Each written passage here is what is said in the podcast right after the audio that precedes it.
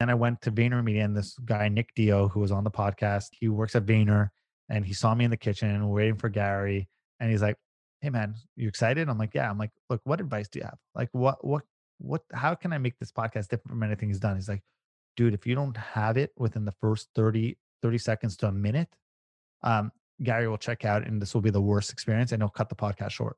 And then he's like, "Good luck," and walked out. What's going on, everybody? Welcome back to My Social Life. This is the podcast where you can hear the real stories behind the people on social media. I'm your host, Jacob Kelly. As always, today's podcast is powered by Trufan. Before we get into today's conversation with Jason Portnoy, there's a couple things that we need to go over first. Number one, if you enjoyed today's podcast, be sure to leave us a positive rating and review. The more positive ratings and reviews you get, the more it helps new people find the show, and it really helps to grow the community that we're developing here. And if you're one of those people that have recently found the podcast, welcome. I'm very excited to have you here. Make sure you subscribe and stay tuned for future episodes. I put out brand new interviews every single Monday, and a brand new takeaways episode is an audio exclusive where I sit down and break down the most recent podcast episode of the week every single Thursday. Last but not least, if you enjoyed today's podcast, be sure to share it to your Instagram story. Tag myself at the Jacob Kelly and tag Jason at Jason Portnoy, and I'll feature you on my account and send you a message as well. And now, without further ado, let's get to my conversation with Jason Portnoy.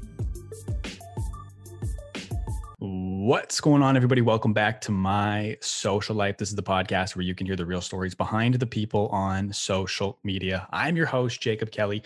As always, today's podcast is powered by Trufan. And today on the podcast, we are joined by Jason Portnoy.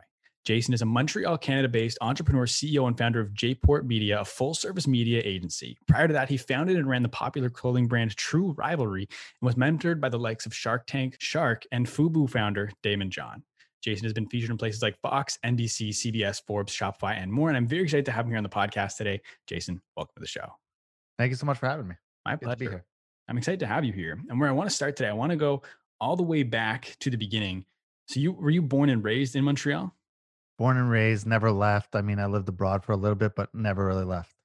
And so then by law, correct me if I'm wrong, but by law, you have to cheer for the Canadiens, right?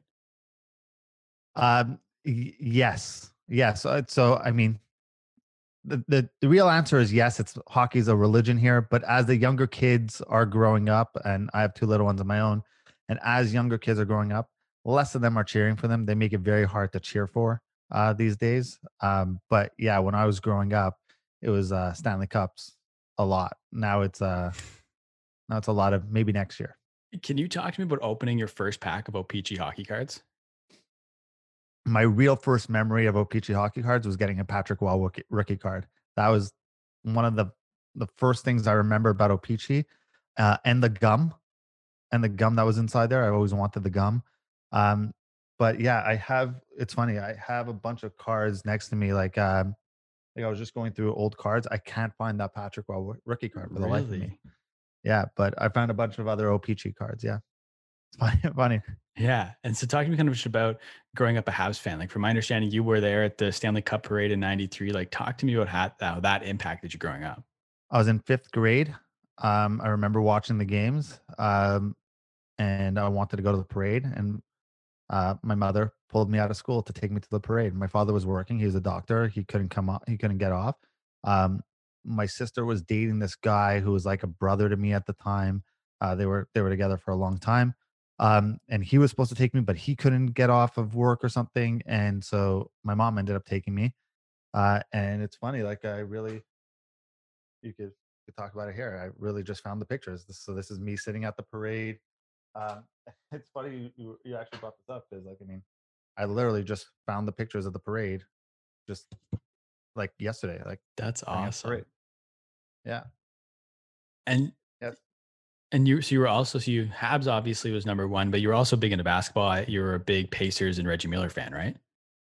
So here's where, I mean, hockey was never my favorite sport. It was always basketball. Reggie Miller is my favorite athlete of all time. And yeah, where are you based? Ottawa. Okay. Ottawa. Okay. Perfect. Okay. So yeah. So, I mean, Pacers always, Reggie Miller, favorite athlete of all time. I grew up playing basketball. I never really grew up playing so much hockey. My parents never wanted to take me early in the morning and put all the pads on me and do all that. It's a big commitment. So basketball is just easier. Here's running shoes, here's shorts, and and here's a basketball, go. And that was my game for a long time. 90s basketball is still, I think 90s almost everything is better than anything now, but 90s basketball to me was just my favorite. And I grew up watching Reggie Miller. For some reason, he really, really resonated with me. I liked the fact that he wasn't always the biggest guy on the court, but he held his own, and he was tough. He was mentally tough. He was clutch. He always wanted the ball. He always wanted the last shot. He wanted to be either the hero or the goat or the scapegoat. Just that was my style playing basketball. And I grew up like wanting to shoot threes like him. And yeah, Pacers and Reggie Miller. I mean, there's it's funny. 1980s Montreal Canadiens action figures, Reggie Miller bobblehead, right there. Yeah, that's awesome. That's hilarious. And then so initially growing up, then so obviously with sports being such a big part of your life, and is your dad a doctor? Yeah. Growing up, you wanted to be, I have it written down here somewhere. You wanted to be a doctor, but work for sports teams growing up, right? Man, you really do your research. Like this is crazy. This is like private eye investigating. I don't even think I put any of this public. So I don't like this is. I have my own podcast, and now you're making me look bad that I don't do this research on my guests. Yeah, I wanted to be a doctor. I wanted to go into, if I was going to be a doctor, I wanted to go into sports medicine because the chances of my Jewish, white, like 5'11", scrawny body at the time being a professional athlete wasn't really. It was a long shot. Right, I held on for hope for a long time, but it wasn't looking good. And yeah, so I thought that was the best way to get into it. And then ultimately, you end up going to Concordia, take poli sci, right, with intent to become a lawyer. You're scaring me here. I get my wife on this before do your research. Went into poli sci, wanted to become a lawyer. Thought that was the easiest route to doing it was through poli-sci, and I'm not a big school person, so it wasn't really in the cards. So you weren't a big school person, but you were involved in extracurriculars, right? Because you're the first Canadian to win the APAC Advocate of the Year award, right?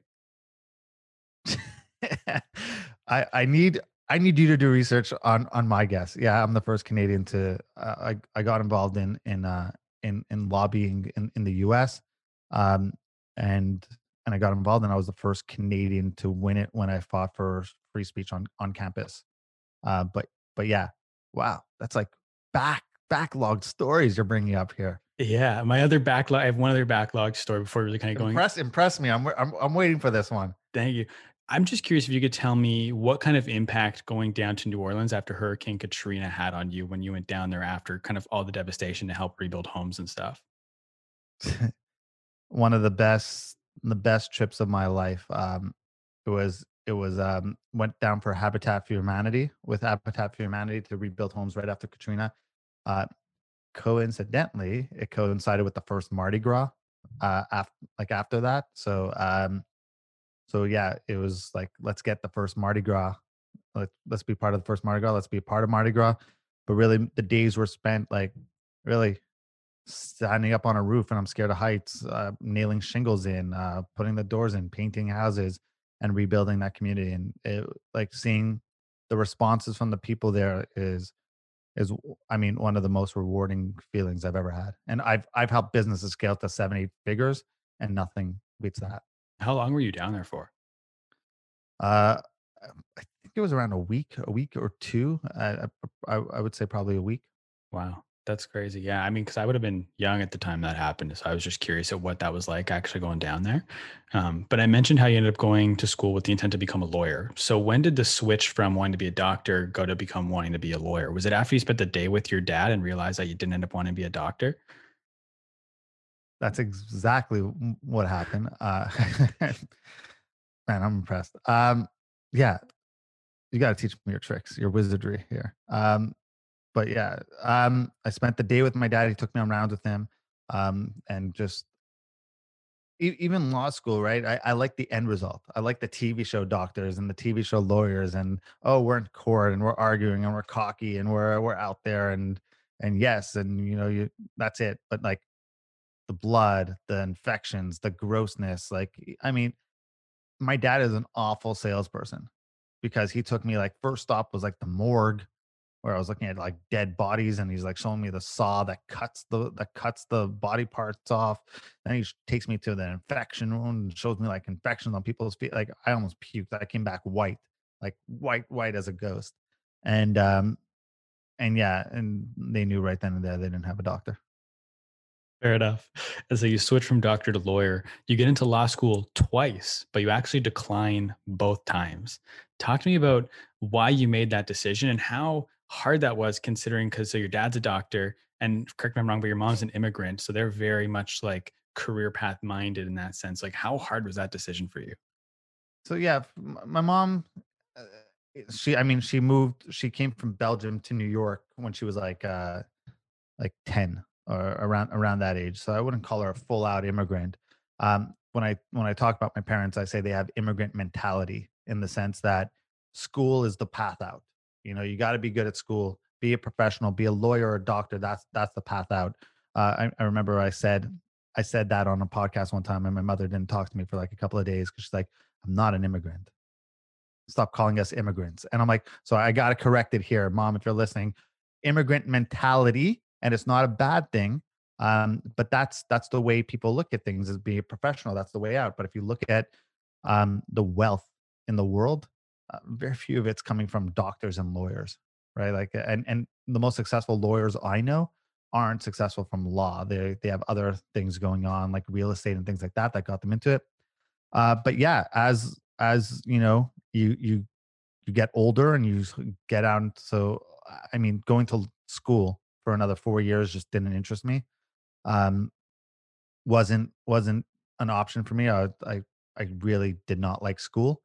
And then, you get your first job and you start seeing your paycheck and you're like, this sucks. This isn't really how it's supposed to be. And I guess like, I'd say I'm an ethical capitalist. You know, I like making money. I like doing good things with my money. But I realize, you know, coming out of university, when you're like, you live in, or college, and you live in some sort of utopian world where you fight for the best and fight for the world. And I believe in that. And I think, I wish everyone who graduates could hold on to that feeling, but then you get out into the real world and you get hit in the face pretty hard. And you're like, okay, lovey-dovey feelings don't put food on the table or put a warm roof over my head. So money is important. I'm not shy about that. Doesn't mean you have to be a horrible person, but money's important. And I was like, okay, I also have trouble with authority. I don't like listening to people. That's why I got bored in school. I was never a bad student. I just got thrown out of class a lot because I was bored. And I was like, all right, well, clearly this is an entrepreneurial gene in me. And I started a clothing company right after, and I quit my first job. But yeah, got into law school twice, declined both times. September 11th, 2008, I believe, was when you incorporated True Rivalry. Yeah, around September, I think you may be off by a day. I think it may be September 9th, which is still pretty impressive. I would say incorporated, didn't really do much with it till around 2009. Even then, kind of half-assed it, you know, just making a ton of mistakes. I had no clue what I was doing. 2012, switched things around, rebranded it, and kind of started getting my groove on. I have a couple questions kind of to unpack that. But first, did the first couple designs for the company come to you in a dream? Yeah. So, the whole idea of it came in a dream, right? Like, so I was at a hockey game. I heard someone say something. I'm like, that's a genius idea. We should put that on a t-shirt. And I was like, cool. I was like, it's controversial. It's great. It's not insulting, but it's enough controversial to get buzz. I've always somehow had like a love for marketing. Even my what are they called? My non-core classes at school were electives. My electives were all in marketing and business related. And I'm like, okay, cool. I understand that would get press. That would be good. So I had an idea for it. I was like, all right, cool. And then I literally had a dream where I came up with another shirt, and I was like, I owned this store, and it was a one-stop sports shop. for like real passionate fans, because I felt all the stuff out there was boring logos and cheesy, and it's just like different ways of showing the logo over and over. What if I became, and again, wet behind the ears, because I had no idea that there's such thing as licensing and trademark infringements and things like that. But I realized things were boring and things could be done a lot better. And I had that dream. And I was like, cool, I'm going to run with it. And I think the first name I came up with was Versus Apparel. I was in love with that name. It was an awful name, but I was in love with it at the time. And Versace owns the rights to Versus, so I couldn't get it. And so the backup name that I had, I actually pulled my 6 closest friends and my family members, and I wrote down, I said rank in order of 1 to 3. I had 3 names: Versus Apparel, something else, and True Rivalry. And I had them rank it, and True Rivalry was like the second. I'm like, all right, I guess we'll go True Rivalry. I don't love it, and now it's like yeah, that name's way better. And then, so you said those first few years really got off to a shaky start. I know, like, I have written down who used to like print shirts for the annual basketball tournament, and the school's golf shirts for your high school that you used to attend. So like, was that kind of your clientele for those first few years? Was it just like friends and family and connections you had? Like, at what point did you kind of break through that threshold of just people that already knew you? It's a good question. So I did those things because it paid. Right. So if you have a couple of shirts and you're selling like 3 or 4 of them, but like charity basketball tournaments and charity golf tournaments are willing to pay you for 400 shirts. Yeah, I do that too. And you make those and you start doing it. There's a great show that was on HBO called How to Make It in America. And like we watched it, my wife and I, and she's like, is that really like what the struggle was like of starting a clothing brand? I'm like 100%. Like I like so many things that they went through resonate with me and the struggle to do it and wanting to build a brand, but then selling yourself out to do something in order to make money and get more out there. Yeah. So I did that. When did it break out? When I realized friends and family don't pay you for things, right? Like friends and family are very quick to say, oh, we love this design. Oh, this is great. Can I have one? Can I have one? But when you say, will you pay me for one? They're like, yeah, it's all right. I don't really love it that much. Right. So like everyone goes to it and everyone starts a business idea and sits there and says, the friends and family, oh, they love my stuff. All my friends wear my stuff. And I'm like, cool. How many of them paid you for the stuff? They're like, well, none of them. They're my friends. I'm like, yeah, then no, you don't have a proof of concept. So, and your friends and family are never really honest with you. You always think that they're the most honest people with you. They're not. Friends and family are, I would say, if you're starting a business, they're the last people to listen to. And they're always the last people to come around on your idea anyways. So I would always ignore friends and family. Like if you have a great idea and you're running with it, test it with anyone but your friends and family. And then just kept grinding it out and figuring it out and coming up with different shirt concepts. I mean, I was all over the map for those 3 years. I did political shirts like Democrat versus Republican, Republican versus Democrat. I mean, there was a guy on an MTV show who sat there and said, who makes this shirt? And he posted it. I'm like, I do. And I didn't. And he's like, oh, cool. Can I get one? I'm like, sure. And I'd mail it. So now I was doing pop culture stuff. And then I was doing like a shirt for after Michael Jackson died. Like I was all over the map trying to get in. When I started really focusing on like, all right, we're going to stick with sports. We're going to make really cool designs and not cheesy. It gets expensive when you're just trying to chase the trend and be like, oh, Michael Jackson died. Let's make 100 shirts. And then you sell 3 of them. Right. Like, cause that's how much you need to print for it to be worthwhile. And you sell 3 of them. And just even today in my parents' house, I have their basement has boxes of horrible ideas. I call them designs. They're like, boxes of like, what are these? I'm like, these are failed ideas. This is a reminder of my failure. What can we do with it? I'm like, throw it out, donate them, do whatever you want. These are just examples of every bad idea I had. So over that 3-year or so period before the Halak stop sign shirt drops, what's keeping you going at that point? Like where you're buying 100 Michael Jackson shirts, selling 3, like you're trying to get traction over 3 years. What keeps you motivated and going? I was I mean, I think I even took another job because I needed money. This wasn't working. Idea that wasn't working. I just kept, I don't know. It was, I was bleeding a lot of money, right? It was not good. It was a lot of money spent on how to do things the wrong way.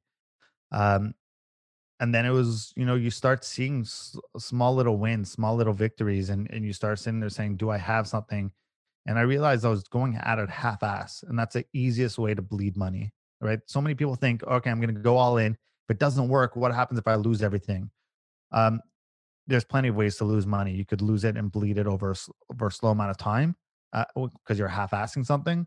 And I think that's the wrong way. I'd rather spend my money right now, know within X amount of time whether it's a good idea or not, and I need to move on, and I need to start making back that money, versus I'll just keep throwing and losing over time because I'm scared to do it. And then at one point, I ended up getting sick for like 3 months. I had mono, and I was off, and I was just lying in, and I was like, all right, you know what? Like, I gotta give this a fair shot. I gotta give this a real go, and I gotta go at it. No half ass. We got to build a business plan. I'm lucky enough, my brother-in-law owns a business. So he was like very big on no numbers and no things like that. I'm a visionary person. I'm not good with integration.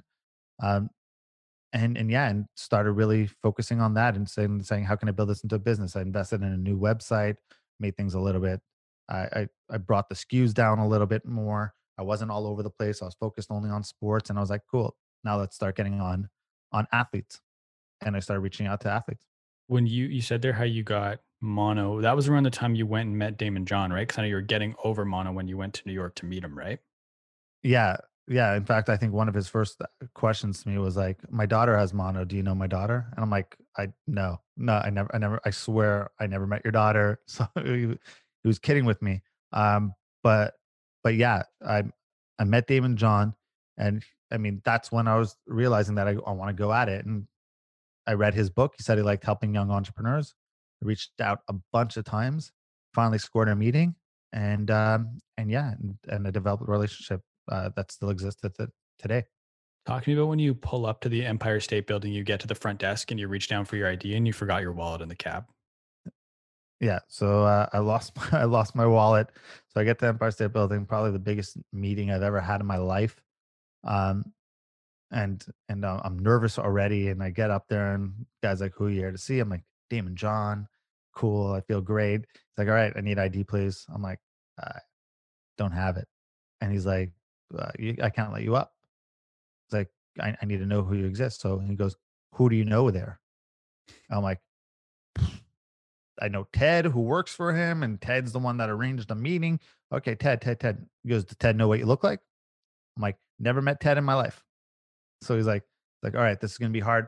And he kept calling the upstairs to the office and no one was answering the phone. So I'm like sitting there, I'm like, it's getting close to a meeting. And I was like, I'm going to blowing this big opportunity. Like, how do you do this? What's wrong with you?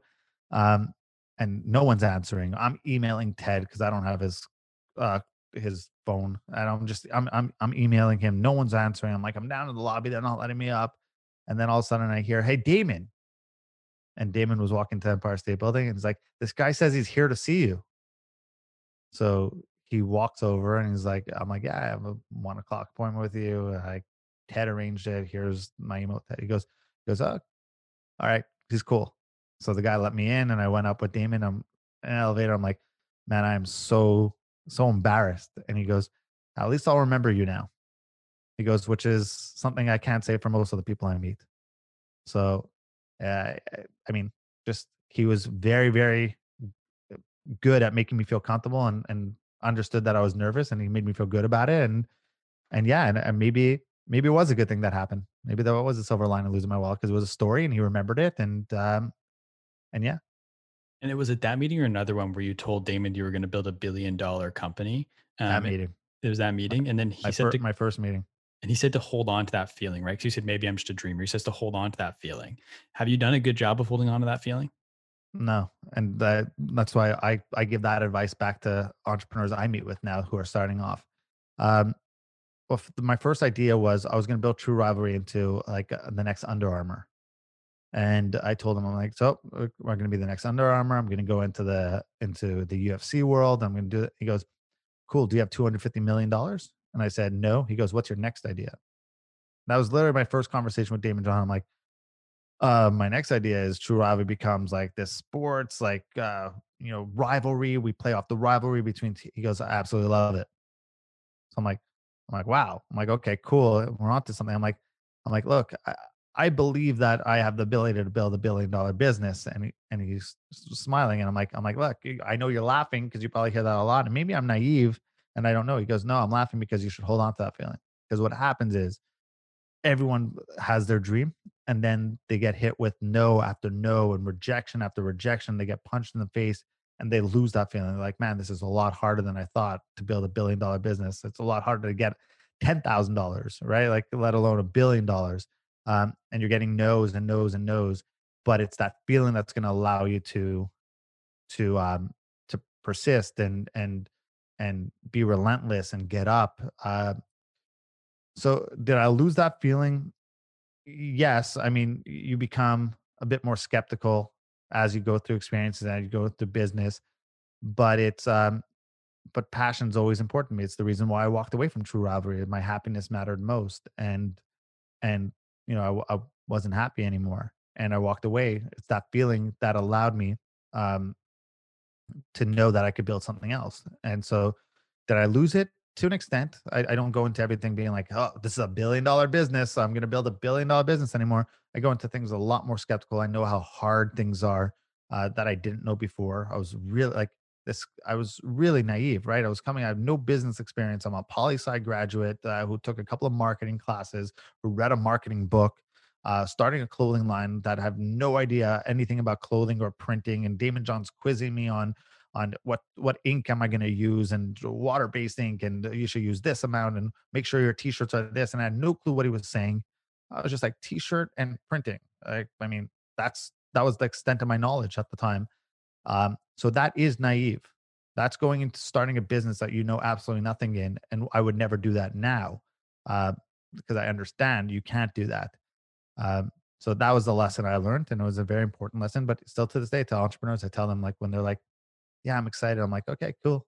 Just if you, and he told me that if you could figure out a way to bottle that enjoyment, that excitement, you'd make even more money off that, right? Because that's what every entrepreneur, like, imagine waking up in the morning, you're feeling down, you're not in the mood to grind. You sniff it and you're like, oh man, $1 billion business, passion back. And you can do that. That's a $1 billion business.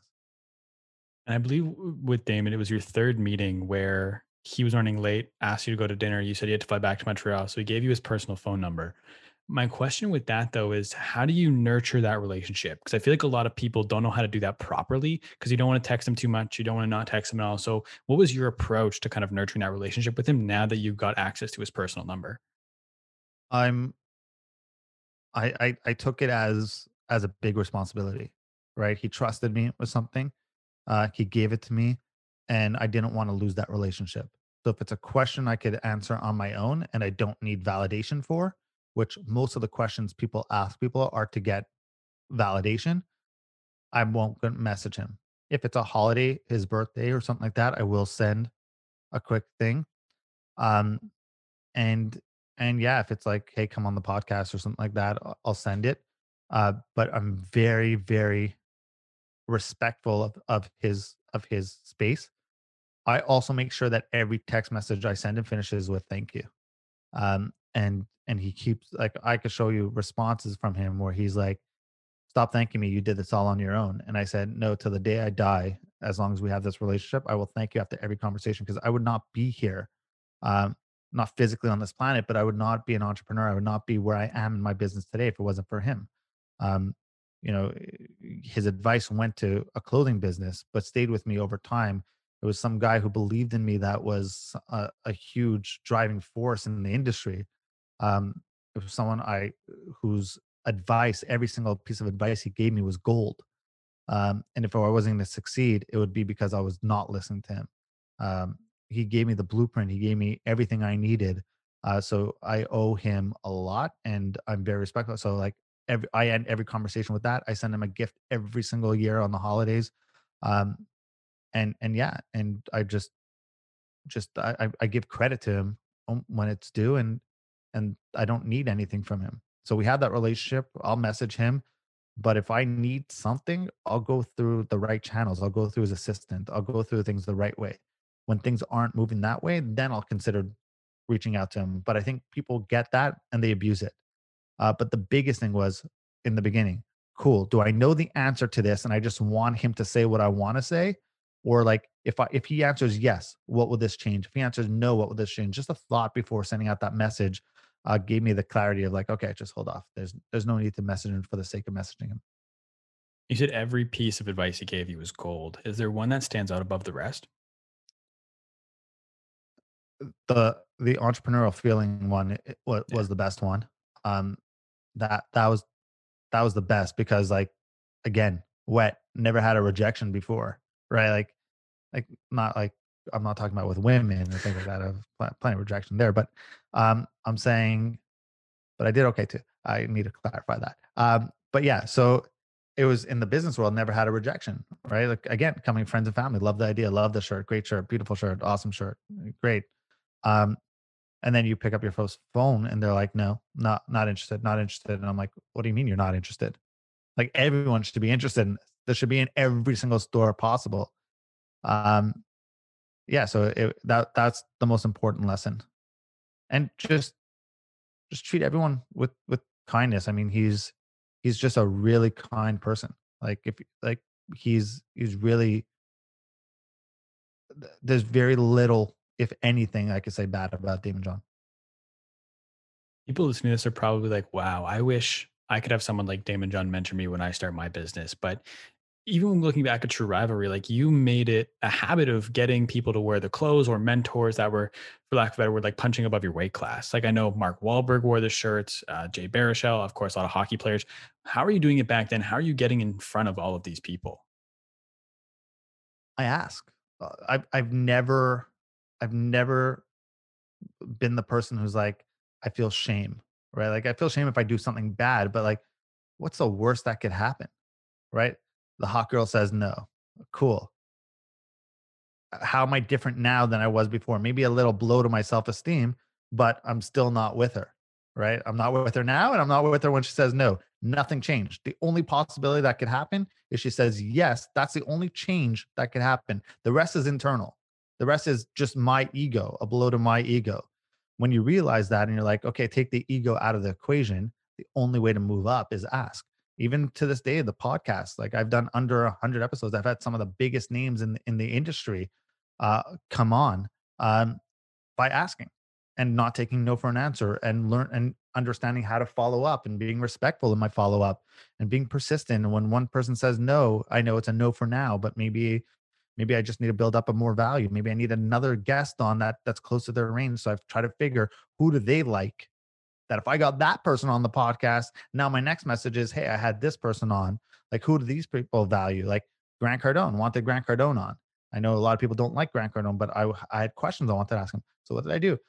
A long way around it. I had Jared Glant on, I had Elena on, his wife on, I had all those people on, and they all provide amazing value, and they should all be on the podcast. There was no hit. It wasn't like a full hidden agenda. They were useless, and they could all provide.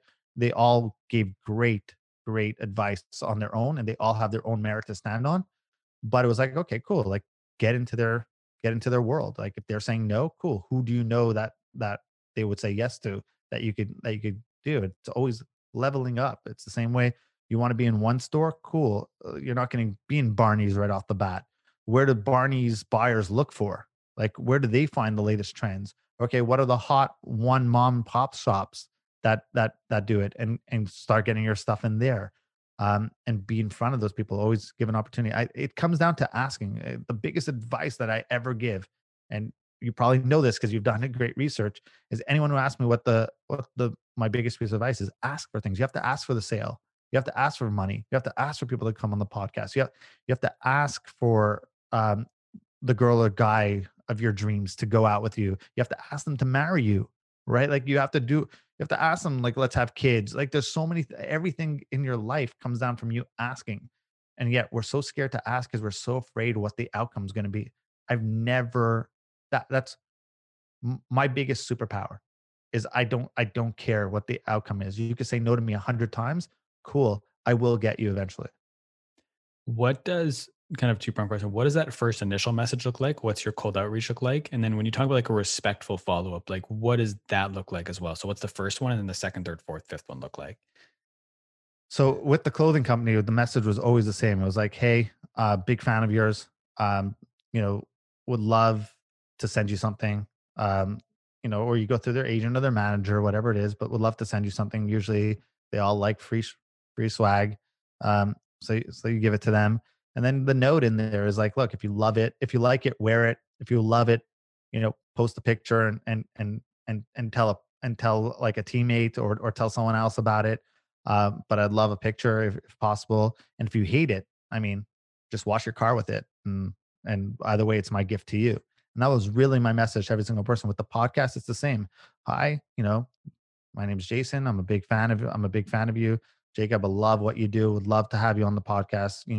We're Top Right Podcast. We've had these guests on.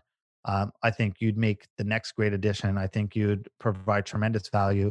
Let me know how to make it happen, Jason. And I always assume that it's going to happen. So I'm like, let me know next steps to make this happen. And if they don't respond, like, so if we're talking about Instagram, for example, if they don't respond and they don't read it, I just delete it and send it again, right? They didn't see it. So delete it and send it again. That's a harm. I've done that like probably for some people like 3, 4, or 5 times until I finally get an answer. And then sometimes it's like they see it and then they don't respond. So you kind of write something else. You kind of provided some value and be like, hey, look, we just had this person on. Would really love, I loved what you said on your last post. It was amazing. This is the type of value my audience needs to hear. Would love to have you on. If they don't respond, I'm always like, look, I don't want to annoy you. That's the last thing I want to do. So if you're not interested at all and this isn't a fit, just let me know. And I'll leave you alone. Nope, no problem. I'm just really, really confident in the value you bring. And I really, really love to share that with the world. Hard to say no to things like that, right? Like I'm not being rude. I'm not saying anything. And if they say, sorry, I'm busy, or speak to my assistant, the same thing. So you start the process all over again. Sometimes if they say, speak to my assistant, and they give me an email, I screenshot the conversation. And I'm like, hey, Jacob told me to have you book him on the show, right? And now it's like half the time they don't even read it. They don't look at the screenshot and they're like, cool, when's the date? Versus like, my assistant will handle this. If you let the assistant handle it, they now are in charge of, do I want him on your show or not? Versus like, hey, he said book it, right? So here's a screenshot of him telling me to email you to book it. Let's get it done. But yeah, it's just be respectful. Be respectful. Don't be annoying. That's sales 101. Do you ever send with your podcast messages specifically? Do you ever send audio messages on Instagram so that they can't see what the message is until they click on and hear you talking? No, the people I reach out to, I don't think they're going to want to click on a message that they don't see, right? If they're after the podcast and they were already on and we built that relationship, I'll send them a thank you, like voice memo or something like that. But either way, I want them to be able to, I'm not trying to trick someone to get on my podcast, right? It's like, you want it on or you don't. I've had one person who sat there and said, cool, it's $5,000. And I sat there and said, okay, you're not the right fit, right? Like, look at all these people, not one of them charged me. You like in my head, I'm like, you're a weight class below. Sorry. Like, so no sweat off my back if you don't want to be on it.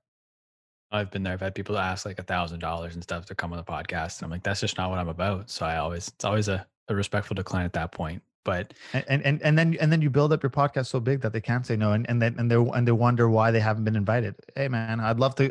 Jacob, like, what's with this podcast? You've had all the best people on. How come you haven't had me on? Like, I did. You wanted 5,000. No, man, I just want to be on it.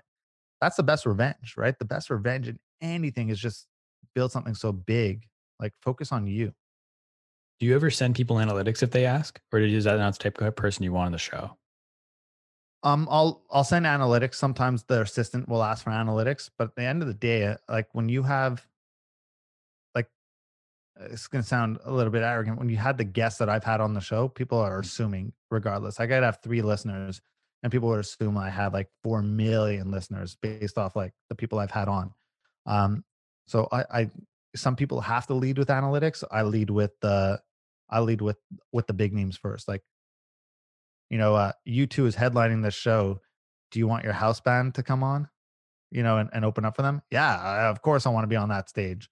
Right. Versus like, hey, we're going to have like 15,000 people in the audience. Like, do you want to come on and play a couple of songs? Like, there's both are right ways. If you haven't had big names, but you have huge, massive downloads, lead with that. If you've had the big names, you know, bright lights always sell more. No, I love that. Back to, you mentioned a little bit earlier with True Rivalry, sorry to jump back a little bit, is how eventually you ended up stopping the company. I know you were in like 250 stores across North America. So things were going really well. At what point did you kind of have that seed of, I don't know if doubt's the right word, but where you started to realize that maybe this isn't what you want to do? Back then I'd call it burnout. Now, being a little older and wiser and now in just helping so many different businesses grow, it was a lack of self-awareness. I would say I was really young. I thought I was burnt out. If I look back, I probably quit. Like that's the truth. I probably just quit, and not quit because it was too hard. I saw where the industry was going, and I saw the pushbacks coming from stores of bargaining over price and things like that, and nickel and diming you. And I just saw where retail and clothing and how saturated it was, and it was hard. It was hard to keep coming up with new designs that were sports related without infringing on trademarks. So I was looking at the license route, and then they wouldn't let you do anything cool with licensing, right? Everything had to be like approved. And so I started going after the team's private labels. So I've done stuff for the Cavs and for the Leafs and for the Habs, and show them cool designs that now that was my way of bypassing it, but I couldn't sell on the website. Like, cool, let's do charity t-shirts with some players. That was my other way around it. There's only so much that I thought it was going to grow and go to. That mixed with, I was running everything in the business. Like, I had to have my hands on everything because I thought that's what you needed to do. There's a great book. If you're starting a business, there's a great book called Rocket Fuel. I think it's Gina Wickman. Great book. Like, I read it for the first time a few months ago, and it changed my whole outlook. There's 2 types of people in business. There's a visionary person and an integrator. I'm a visionary person. I hate systems. I hate integration. I hate running the day-to-day side of things. My calendar is not great. That's why I'm hiring an assistant right now to take care of, like, I'm a horrible integrator, but I'm a great visionary person. And that's actually a rule. There actually is a rule to be a visionary person. I did not know that. I thought I had to do everything. I was not good at delegating. I couldn't let go of things. And that kind of got burnt out, and I was just getting unhappy, and I was unhappy, but at the same time, I was meeting with different businesses that saw what I was doing with the brand, and they're like, "Man, I see you guys everywhere. Can you help me? Can you consult my business?" And I would talk to them for like hours. Suddenly, I had all the time in the world. Like, I'd go for coffee; it would be supposed to be a 30-minute, it would last 2 hours, all for free. Like, I would just give them the blueprint for free. Then I met the head of Team Gary V. A guy named Andy Kranak, who was like, "Hey, Gary's very big on Facebook ads. You should get started on Facebook ads." So I was playing around on Facebook ads in the later days of True Rivalry, getting success online, figuring out how to not depend on retail so much and move online. E-commerce was starting to grow. I was one of like the first Shopify stores. Like, even Harley calls me an OG when it comes to Shopify stores. It was like 2011 is when I opened up a Shopify store. But really just like playing around and try to drive more traffic to it and build the online side of things. And I spent a lot of money to figure out what not to do. Made a lot more mistakes there, like just how I started my first business, like the first time around with True Rivalry. But loved the idea of marketing, loved the idea of where Facebook was going. I saw potential. I saw a lot of different things that I thought I could help people. And I loved the helping people. And I get to focus on my zone of genius, which is the marketing side. So again, lack of self-awareness. Could I have hired someone to take over the True Rivalry side and grown it? Sure. Everyone's like, the biggest question I get asked right now is, if I know what I knew now, do I wish I could go back in time and blow up True Rivalry? No, I don't know what the potential would have been. I was doing well. It was growing year over year. We had growth, but I don't know, like, if without that license, without infringe, like, I don't know if this would have been a $50 million company or a $100 million company. I think I would have been capped eventually. And again, lack of self-awareness, that realizing that I should just concentrate on the things I know best. Once you figure that out, yeah. So, I mean, that's when I left. So was it a hard decision? The only people that knew was my wife and maybe close family members. And I actually wrote a blog post about it called Why Am I Leaving True Rivalry? And I actually talk about it. And I posted it on Friday because I was going away for the weekend and I didn't want to see anyone's reaction. I'm like, this, how am I going to tell everyone? I'm just going to do it in this way. And my biggest fear was like, people are going to think I stopped this because I quit or I failed. Oh, like it failed. He's closing up shop. It's over. He failed.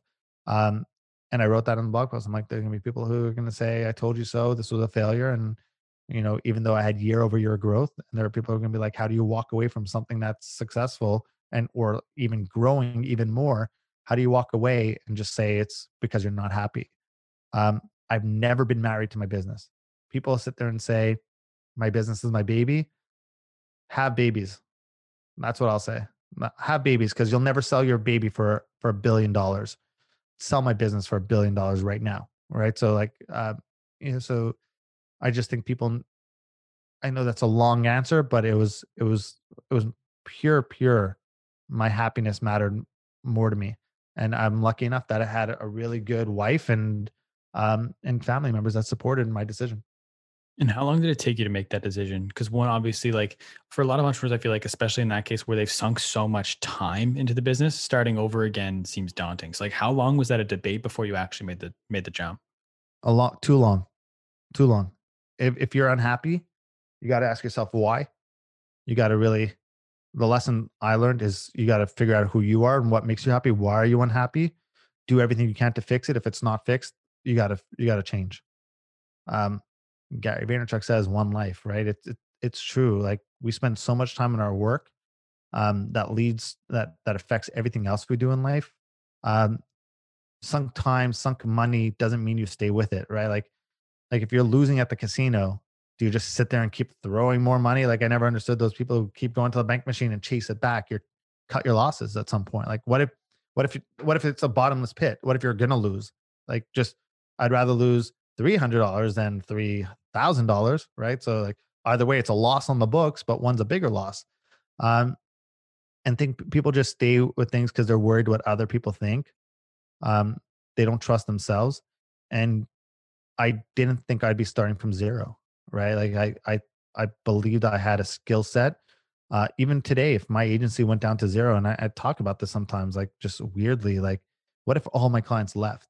I don't start from zero. I have a foundation, right? I built 2 successful businesses. I've helped other people build like 7-8 figure businesses. I don't start from zero. I start from the foundation that I'm at right now. And I figure out what's next. It's a lot harder to walk away from something when you have family and kids. I just had a wife at the time who was like, cool. We had no kids. So the decision never gets easier. It only gets harder. I mean, ultimately, you did end up making that decision. You start JPort Media 2017, I believe. First client taken from $2,500 a month to $300,000 a month. Eventually then, so you start scaling the business. And you mentioned how with True Rivalry, you were kind of doing everything yourself. So with JPort Media, who was the first hire and why did you hire them? You know, I was doing everything myself in the beginning for JPort Media too, because it was what I was good at and what I liked. But that's not scalable. And I learned my lesson. I think in the beginning, you kind of have to be everything in the business. You have to know how your business is running. My first hire was another media buyer, someone who could take that time away so that I could focus on, you know, being more out there and generating sales. Then you hire more media buyers. And then you know, like now I'm telling you, I'm looking for an assistant because now it's how do I pull myself out of my own management of my day and free up my time to go do what I do best. People are afraid to hire. I value my time over my money all day. How do you scale yourself? Because obviously when it first starts JPort Media, you're doing everything yourself. People are coming to work with JPort Media to work with Jason. So as you start adding media buyers, how do you, one, scale that so they're operating the same way that you would, but also reassure clients that they're still going to get the same level of service? You don't. You can't scale yourself, right? If you could, every business owner in the world who was really good at what they did would do it. I hire people who are better than me. That's how I fix it, right? I tell clients who want me, I'm like, you do not want me. I'm probably the worst media buyer here. I think I'm very good. I'm probably the best, person in my business who works for me when it comes to overall marketing strategy and a visionary role. And again, I know my role. I'm a visionary person, and I think I'm very, very good at it. I'm probably the best when it comes to that. But from a pure media buying play, like, you hire people who are smarter than you and better than you, and you tell them, sure, you want me, but really, you don't. I built a dream team of people. I pay more for people to work with me. I pay people, I've had accountants look at it and you're paying this person too much. I don't think so. I'm in a results-based business. Results matter. So I need to be able to hire the best. I don't care where they live. I'm not I don't want an 800-person agency. I want to pick and choose the clients I want to work with. And I want the best media buyers, whether they're in the UK, whether in the US, whether in Canada. It makes absolutely no difference to me. I just want the best. Mm-hmm. And I've heard you say that originally you were almost scared to scale the company because you didn't have the proper systems in place. How did you end up overcoming that fear? I didn't scale it. that was me overcoming it, right? I always wanted an 800-person agency. That was the number to me. If I could get 800, I made it. The same way I thought buying a house. If I could buy a house, I made it. I bought a house. I don't feel any more again, older generation, buy a house, you made it. The house is a money pit, right? There's always problems that we're fixing in here. My wife's still doing redecorating and buying new stuff as we speak. So it's a money pit. It's not an asset to me. But in terms of scaling, yeah, it's 800-person agency was the way I want. The thought of that makes me gives me anxiety. I don't want 800 people under me. That sounds like a really big headache. That takes me out of my visionary role. So I want a close-knit amount of people. And like I said, I still think we're developing systems and learning to get better with that. And that's why I'm making that hire that I'm making right now for an assistant who's going to be in charge of some project management roles and making sure that happens. But yeah, I can't do it, right? So it's either I hate doing it, so I won't do it. And when I don't like doing something, I just procrastinate and things don't get done. So I hire someone. Same way I've hired a business coach, right? Same way someone goes to the gym and they want a trainer. I need the accountability, because if there's things that I don't like to do, but I know I need to do, I'll find every reason under the sun why I shouldn't be doing it. Oh, no, I can't work out today. I got this, and this. Talk to me about the concept of making it, because you said originally it was the 800 people. Now it's switched, but I've also heard you talk about how through your career, it's always been wanting more, more, more. So at what point is defined making it, and it's always wanting more, delaying happiness to get the next thing, but then just continuing that process forever? That's a great question. Does wanting more delay happiness? Look, making it, I think, I don't know what making it looks like. Which is why I never do well with answers of where do you see yourself in 5 years, in 10 years, or what's your why? My why's changed. Right now, my why is I want to be able to provide everything for my family. And I want, if there's a no for something, it will never be due to a financial reason. Doesn't mean my family gets everything. Doesn't mean if my son wants a yacht when he's 16 years old, he gets a yacht, but I want to be able to afford the yacht and say no to him, right? No, we're not saying no because of budget, or we're not going on a family vacation. That's my why right now. Is that going to change? Yeah, your whys change. I don't do well with those questions. So I don't know what making it looks like. I think there's always room to grow. And I think that's why I don't have a metric, right? I think if I gave myself a metric, like I said, if buying a house was making it, and you reach that goal and you're there and you're now what? It was a horrible goal to have, because I reached it and I'm now what? But wanting more, I don't necessarily mean that in a bad way. I'm greedy, but I'm greedy for the right reasons. I want to be able to write $1 million checks to charities. I want to be able to have time to donate to charities and sit on boards and do things like that. time comes from having money and freedom to do so. Money is not a bad thing. Money is not evil. There are evil people with money, and there are really good people with money. Yeah. So, I mean, does always wanting more delay happiness? No, because my happiness, I mean, it's a great question, because to some extent happiness is tied to money, but it can't be the only reason. Otherwise, I would have never left the clothing company, right? I would try to keep making that successful. So at some point, happiness matters more than the money. But I think you could have a balance of being really happy and making money. There are plenty of people who do what they love and make really good money. With not putting a specific number or whatever it is to consider making it, a lot of people might think that means loving the process. But from my understanding, you don't love the saying "love the process," right? No, the process sucks. Who loves the process? I mean, like Gary talks about it, love the journey. I mean, the end result sounds way better than the journey, right? Like you only. Here's the thing. You love the process when you look back, right? Mm-hmm. Like when you're working out at the gym, are you sitting there saying, man, I love this beating that I'm taking right now on my body. I love it. This is great. You know, there are some people who are crazy, or like if you're hiking up a really high mountain and you're like dying and you have to take a break. Do you love it? Are you sitting there saying, man, this is the best feeling in the world? But when you're on top of that mountain, you feel great. When you have your six-pack, and I don't know what that's like, but I'm working towards it. But when you have, you know, your goals reached, you feel great, and you look back and you're like, I got appreciation for that journey. That hike was hard, but man, was it good, right? Like we look back in it. I think it's a very looking back saying, right? Like love the process, love the journey. And I get what he's saying. He's trying to get you to appreciate it, because at the end you will appreciate it if you do it. But I think it's like, who loves the process? Like, I tell you, love being the process of building a business. Take all the rejection. Love it, love it, love it. Or I tell you, love the end result of being a billionaire. Which one are you going to love more? Who's going to sit there and say, man, the process of being building that billion-dollar business is way better. All those no's, those sleepless nights, those worries, that stress, that anxiety was great. No, but when you're there, you look back and you're like, appreciation for it. So what keeps you going then through that process? I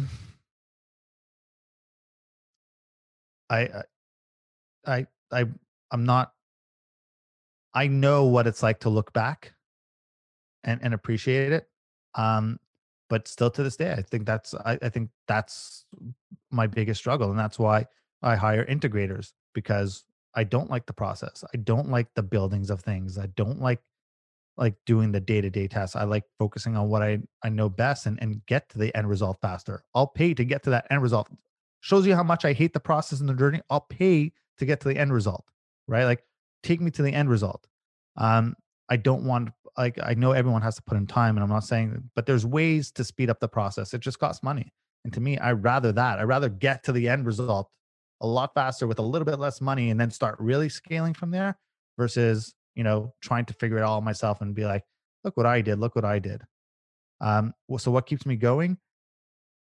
I'm happy with what I'm doing. We're growing a business. I think we're making a difference.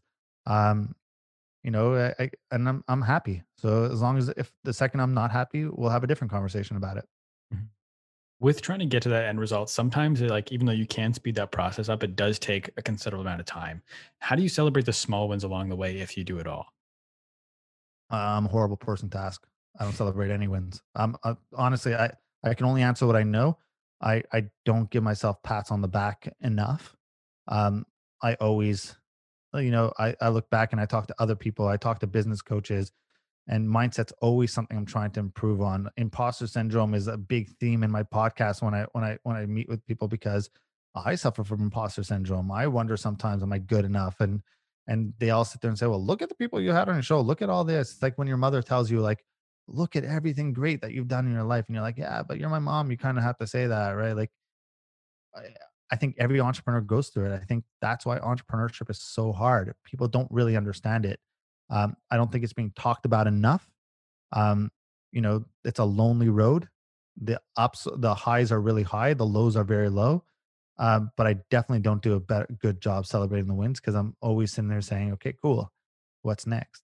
well, what's next? More, right? More. It's my blessing and my curse. With more taking, sometimes to get more, like what we just talked about, can take some time. So people are in their process, or if you want to call it, just going through it, trying to get there slowly but surely. How long do you remain patient before it becomes delusional? That's the question I asked Gary Vaynerchuk. Yeah. How long? I mean, I don't know. I'm not a patient person. I don't preach patience. Gary preaches patience, which is why I asked him that question. Because I'm the opposite. I like things now. I like results now. I'm not a patient person. I understand the need to be patient. I understand things don't come and there's no such thing as an overnight success. But I'm just as human as everyone else. Like I talk about putting out content. Put out content. You do podcasts. You become consistent on it, right? And you're like, I know it's patience and consistency, patience and commitment and consistency. Those three things will lead to success. But like, I'll put out the podcast and I'll be like, how come I don't have 4 billion downloads, right? Like, how come this person doesn't have this? I put out content. How come my following didn't go? I'm just as guilty as the things I advise my clients on because I'm human. Those are human emotions. The second I take a step back, but I just become very good at understanding when I'm feeling that way to take a step back and be like, okay, normal emotion to feel. What would you advise your client in a time like this? And know that we're just early in the game and it takes a lot longer and do things. I would say, I mean, I don't think you need to be overly patient. I think you need to I think you need to have some sort of metric to success. If you can't fix what you don't measure, and if you don't define what winning looks like, how do you know if you're winning the game? Like if we play tennis and we had no clue that like, if I hit the ball to you and you don't hit back to me, that's a point. Well, how do we play a game? How do we have a score? Like, how do we keep score in this? So you need to have some sort of like measure, like give yourself time. And the whole, like, what if I quit a day before, I was about to break?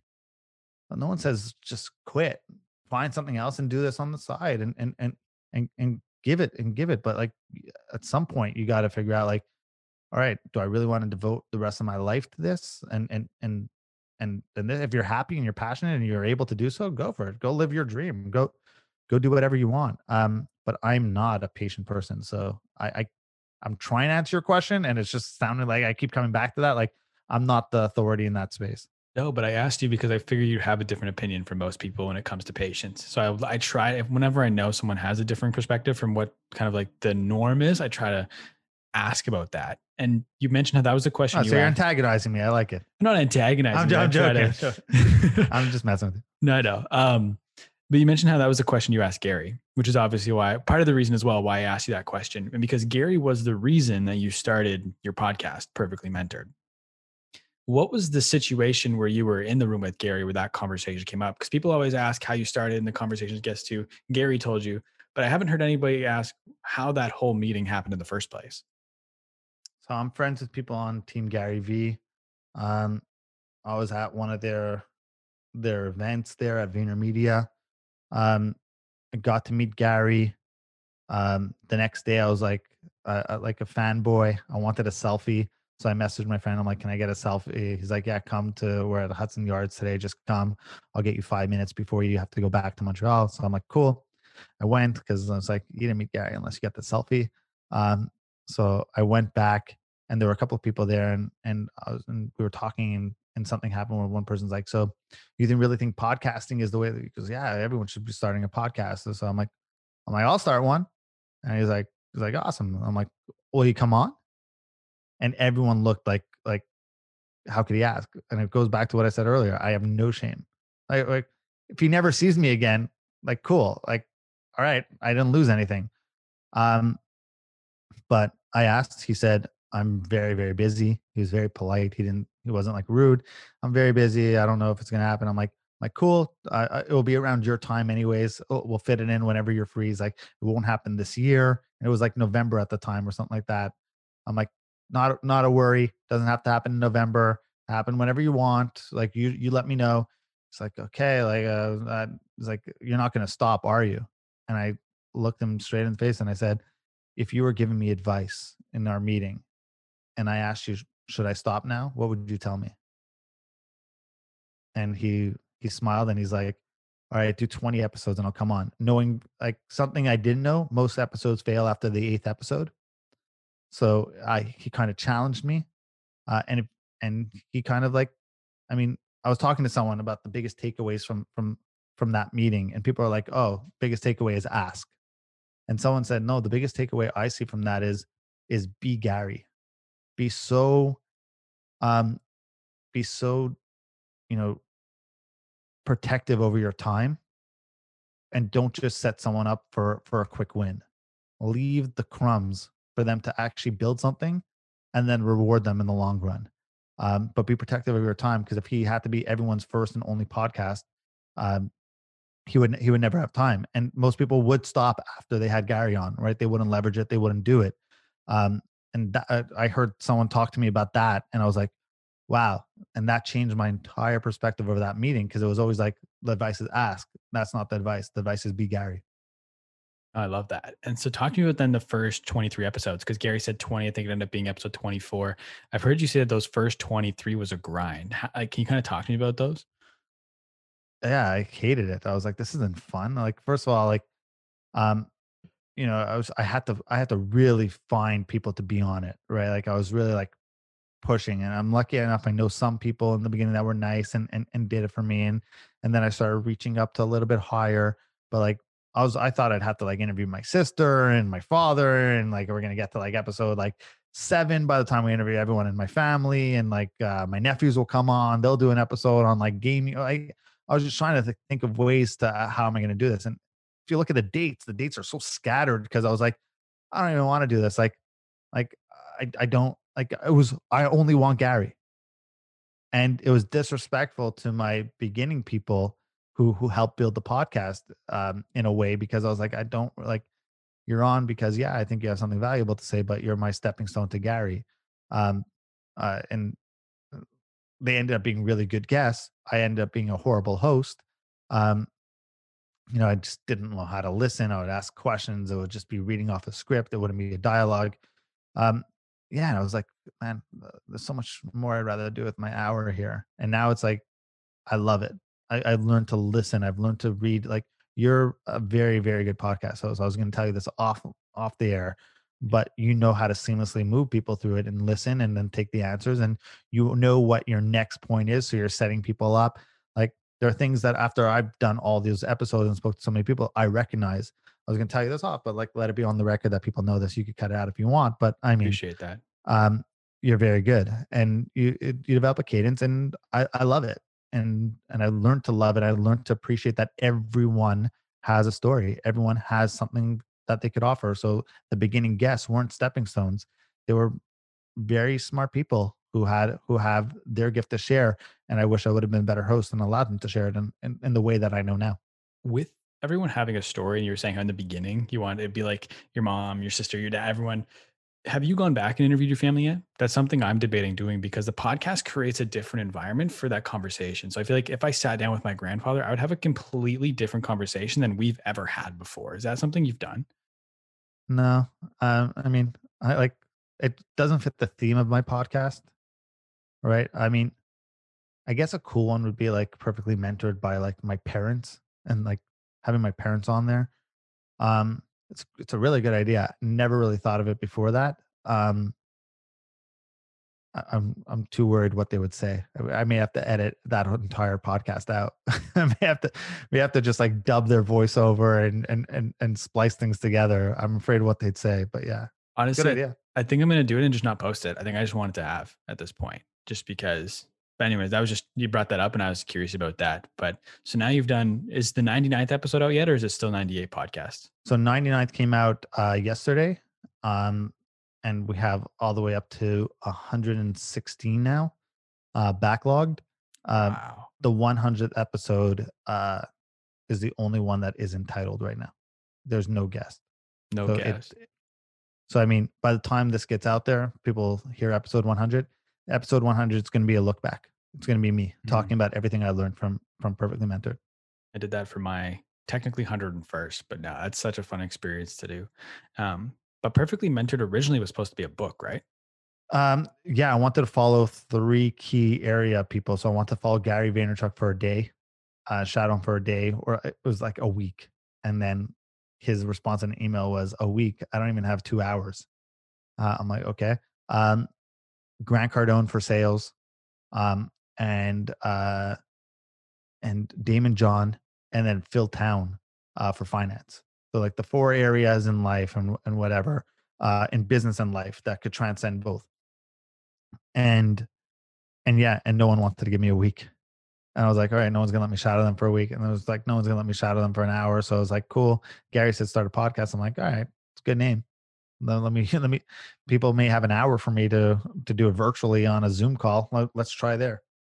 Yeah. And have you found, like, I always tell people this with podcasting, that like, if you just reached out without a podcast, that people wouldn't have given you that time. Have you found a podcast kind of gives you that foot in the door that makes it more likely for them to say yes? Well, yeah. Ask Gary Vaynerchuk for a half an hour to pick his brain, see what he says, ask him for an hour to interview him. And that changes. And my last question about interviewing Gary, how do you prep for that? Because you said like those first 23 was just getting to Gary. Like, what's prep look like? I realize I'm meant for the big show. Like, I do way better with big name guests. Big name, not in an offensive way to, I think everyone has a big name, but like the bigger stars or the bigger audience people than the ones who come on that don't have the big audience. I think I rise to their level. You know, you get good at playing sports by playing with people who are better than you. I think I can hold my own very well. I think I'm way more prepared and focused going into those ones than the other ones, because I have to be. Right, like these are like the elite. They've been interviewed by everyone. How do I make it different than anything else everyone's heard of? So the research process is completely different, right? Because I could bring on someone like Tim Story, who's incredible, well-known, super, super smart guy, so much value, but he's not as well-known. So you could listen to him on a podcast and chances are it's the first time you're hearing him, right? Maybe not, but chances are it is. I bring on someone like Daymond John. Chances are you've heard him before. Chances are you've heard everything. Gary Vaynerchuk, if you're in the marketing space, you've heard everything you have to say 10 billion times, because he only says the same thing over and over, which is one of the key things in putting out content. Right? He has the same sound clips and he stays in his lane. So how do I make that different? Like I said, the rest of them, I started getting better with Gary. It's funny. I had a videographer that day and we did Brandon Steiner first. I went to Steiner Sports and filmed it. I was like, okay, cool. Got a groove with Brandon in the car. And then I went to VaynerMedia and this guy, Nick Dio, who was on the podcast. He works at Vayner. And he saw me in the kitchen waiting for Gary. And he's like, hey man, you excited? I'm like, yeah. I'm like, look, what advice do you have? Like, what, how can I make this podcast different from anything he's done? He's like, dude, if you don't have it within the first 30 seconds to a minute, Gary will check out and this will be the worst experience and he'll cut the podcast short. And then he's like, good luck. And walked out. I'm like, yeah, I was, so now I started getting even more nervous. I started pacing. Like I have the footage of it. I have the pictures of it. Like the videographer took things. My friend Sandy, who's the videographer, he took it all. Then he said it perfectly. He's like, dude, it's like you blacked out. Like you were nervous walking in, you sat down and you started. And I don't remember it. I don't remember. I asked him, I'm like, can you please send me the rough footage tonight? I want to just listen back. And I knew I had something good. I legit like blacked out. I was so focused. I was so in a zone. It was a very weird experience. Very few podcasts have done that for me. But I mean, I don't know. I prepped with it by just wanting to be different, challenge him on things that I knew were hot issues for him. Like you said, like you try to poke a little bit and see what, and have that person wake up. I knew certain things were bothering him. I asked for it. I challenged every single one of his statements, like the patience thing. I'm like, cool, give us an answer on that, because, you know, you just keep saying, be patient. At what point do you stop being patient? Things like that. And now he has the Toyota, I'd rather cry my Toyota than laugh, or whatever the quote is that he's posting all the time. And that's on that podcast. Cause I pushed, right? Like, and I don't know. I was very weird. That's one of my favorite podcasts I've done but I don't know how to replicate that. Like it was like, different person. Weird to say. Yeah, no, that's interesting though. And so like how, with not being able to replicate it, what does your process look like now then? Cause like, do you try to have a similar thing where you just black out on the podcast, or is there like a certain flow to your prep now? I think I developed my cadence. I think I'm very good at zoning in now. I think maybe that was my first experience with it. So it was like surreal. And now I think I'm able to turn on the light, turn on the camera. I'm in my element. My wife says I'm an extrovert, but I'm a shy introvert person. I think I'm an introverted extrovert or an extroverted introvert, however you want to look at it. It takes me a while to assess the situation. I don't just go in, put the camera on. It's like, I gotta be something. It's like acting. I always wanted to be an actor. I always wanted that. Cool. I get to be someone. I get to be the best version of me. I get to whatever I'm going through, I got to shrug it off. You're having a bad day. You're not feeling well. You got to bring the energy. You got to come up. Howard Stern's one of the best interviewers of all time. I look at what he does and how he makes people feel comfortable. The best, and you'll know this as a podcast. So it's one of the best compliments you get is like, that's a really good question. Oh, I've never been asked that before. Oh, wow. That's great. That's when I know I'm okay. I'm building. So my prep is just like you said, do research. I got to hire who you have to do research, because you're like a step, like a fraction before creepy. Yeah, that's where I try to be. Like a line before creepy. Like, did he like literally stalk me? But like a pass, like I now know everything I need to ask this person. I mean that in a joking, but an affectionate way. But yeah. I try to do research. I try to see what issues are important to them.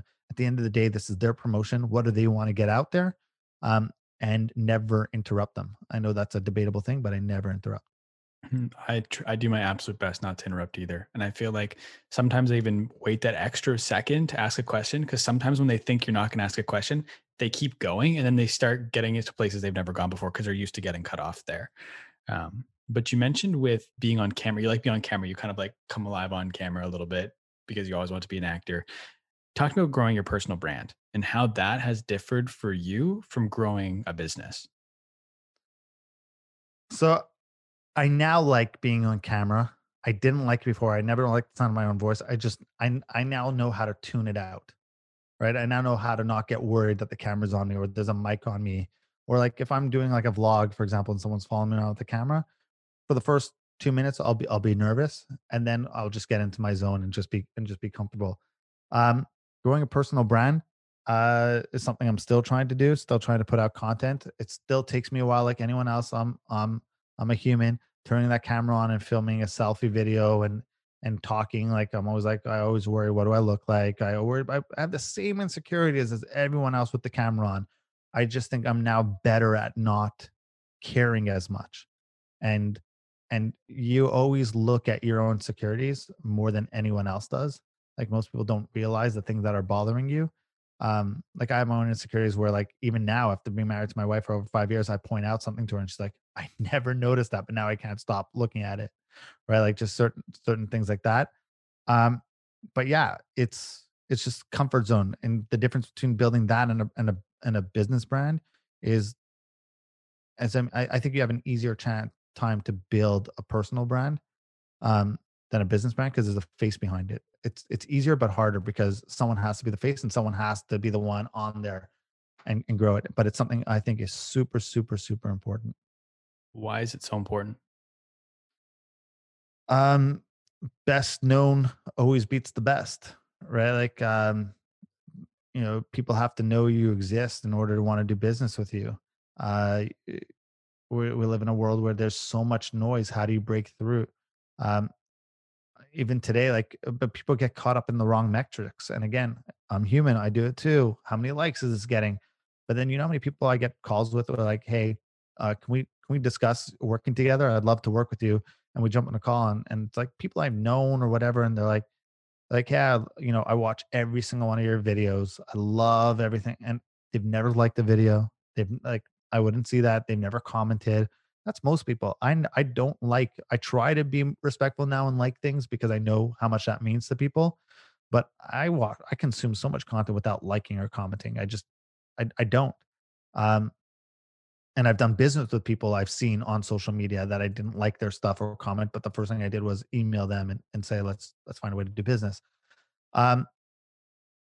Yeah, I think you need to be out there. I think if there's plenty of ways to grow a business and make money without doing that. But at the end of the day, you're probably leaving a lot of money on the table by not having it.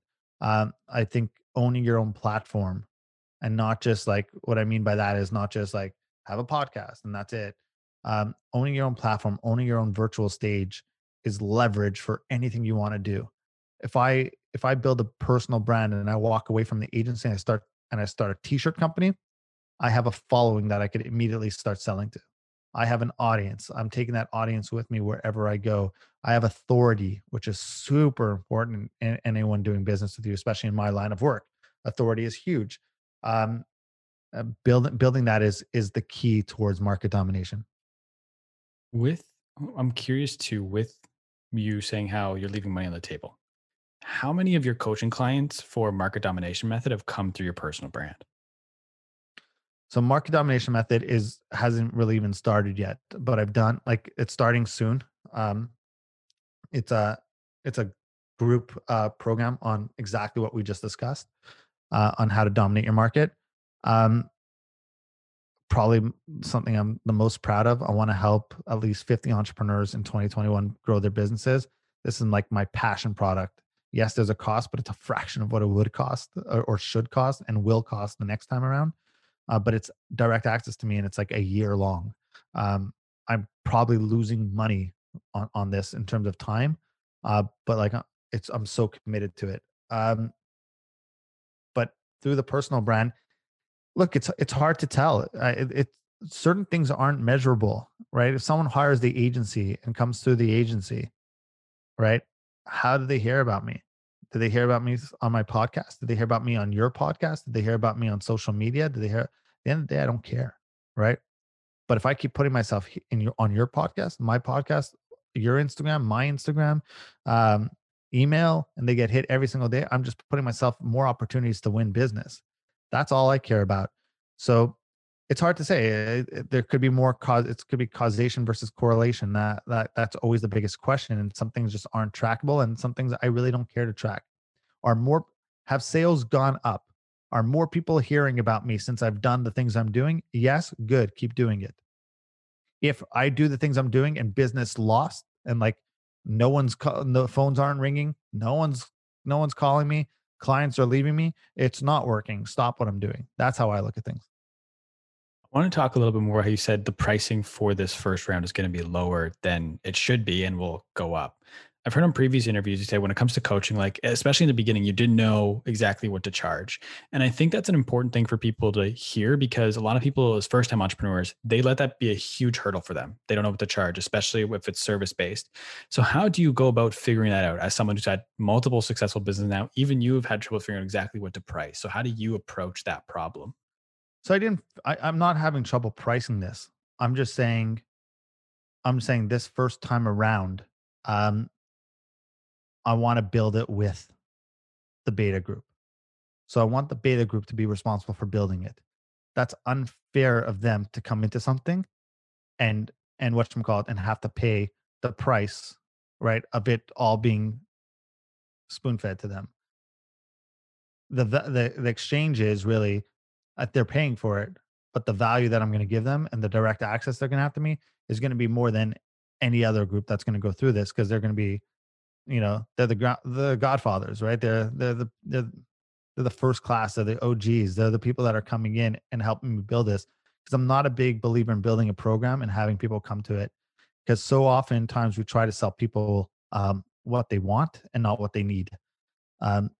So I want to see what they actually need versus what they want. Like they'll come in and sit there and say, I want a podcast. They may not need a podcast. But yeah, so it's, I don't think I'm having trouble pricing it. I think I'm just being respectful to where they're at. And I know the value of it, and it should be a lot more. Are entrepreneurs made or are they born? I ask that question a lot. Obviously, you know that. I think they are 100% born. I don't think you can make an entrepreneur. With the caveat of, I think people could become entrepreneurs. I think there's, you know, I had someone on the podcast who pointed out something very interesting, that you could be an employee with an entrepreneur mentality, right? And do that. You could, you know, but I think there's something, the entrepreneurial tendencies, very few people I know could weather that storm. And I've seen people I know, friends of mine, who thought they were entrepreneurs and they want to go start their own business, and they're like, man, this sucks. And they stopped. You know, I just think the characteristics of an entrepreneur are, you're born with them, you have them. Doesn't mean you need to go start your own business, right? You could have a great job that allows you the entrepreneurial freedom to do what you want to do. But you could be taught to be a business person. You could be taught finance. Like, I had to learn those things. Those are skills that, you know, didn't come naturally. I had to learn sales. I had to learn financing and what gross margin means and profit and how to run a business. Like, those are things you learn. Investing, I had to learn. But my desire to learn all those things are part of my entrepreneurial tendencies. What makes you uncomfortable right now? Because I feel like oftentimes in that pursuit of more, you usually have to step out of your comfort zone.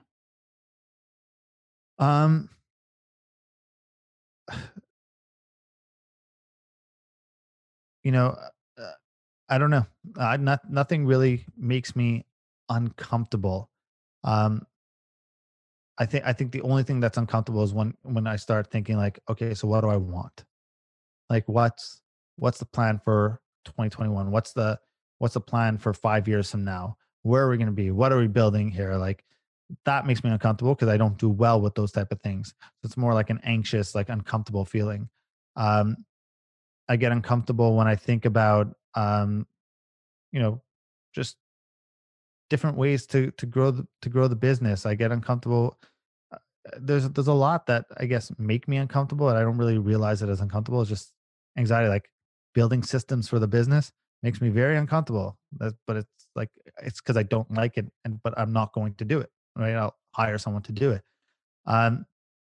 As you start really figuring out your role in your business and what you're good at and really focusing on that, you become less and less uncomfortable. And if you're uncomfortable with something, you have to ask yourself, is it because it's a growing pain, or are you going against what your goal is? So there are times where I'm doing something and I'm uncomfortable and it's actually out of alignment. It's a lack of congruency. I could be saying I want to help 50 entrepreneurs, but what I'm doing is actually hurting 50 entrepreneurs. That's going to lead to me being uncomfortable, for example, because there's no congruency. Which is why, like, I never preach hustle 24/7 and grind. And whenever I hired a copywriter who wrote copy for me, and there was like grind and hustle, time to hustle, I've always edited out because I'm not a grind and hustle type person. I believe in hard work. I think it's important, but I'm not a hustle. I believe in family time. I believe in personal time. I think that's way more important. And I think you can work smarter versus harder. I like my downtime more than anyone else, and I value it. But I think usually when you're uncomfortable, it's because something's out of alignment. It could be your mental health. It could be your actual health. It could be everything. You got to look at that first. In that downtime, how often do you reflect on the whole journey? From all the way back to starting True Rivalry back in like 2008 to where you are now? Never. This podcast has been the only podcast I've done where I've reflected on it. Usually, like, that beginning journey is, I don't really like talking about it so much. It's in the past. Like, we're onto something else. Watching How to Make It in America with my wife, she asked a lot of questions. Because I started before we met, and she's like, well, was this really what it's like? I think you should talk about your journey more and what you've learned. I'm a pretty private person. You know, I like to just, okay, this is what I'm doing now. Let's focus on now. The past is in the past. But yeah, I never really reflect on it. I have a hard time turning off what's happening currently. let alone turning that off and now being like, all right, let's see what we've done so far. That's not me. My mind is always working. I know we're at a time here, so I'm just going to ask you to jump to the last question that I ask every guest on every podcast. I like to flip the script a little bit. So instead of me asking the question, it's you asking the question, but it's not to me. Pretend you have a crystal ball. You can ask this crystal ball any question. You'll get the 100% honest answer. What is one question you want to know the answer to? The path I'm on right now. Will my family be taken care of? I love that question. That's the only thing that matters. The answer is no. Then I got to change everything I'm doing. I could be making $10 million a year right now. I would stop everything I'm doing right now and change it instantaneously. I like that answer, but I want to thank you so much for taking time to be on the podcast. I want to give you the floor. Where can the people find you? Plug anything and everything you got right now. Market Domination Method. If you want to work with me and not hire an agency, and you want to work with me and you want to build your brand, JPort Media will help you with paid media. Facebook ads is our bread and butter. We could help scale your business that way on all social media at Jason Portnoy. And like Jacob said, I got my own podcast, Perfectly Mentored. Awesome. Well, I want to thank you once again for taking time to be on this podcast. Thank you so much for having me. Really awesome job. Really enjoyed this one. Thank you. I appreciate that. And I want to thank everybody for listening, whether you've listened the entire way through, I only listen to bits and pieces. I really appreciate taking time to check this out. Everyone do me a big favor. Go and follow Jason. Go and check out his podcast. I'll make sure everything's linked in the show notes down below so you can find it. If you'd like to follow me, you can find me everywhere on social media at the Jacob Kelly. Feel free to come and say hello. My DMs are always open. As always, today's podcast is powered by Trufan. Thank you once again for listening, everybody. We'll talk soon.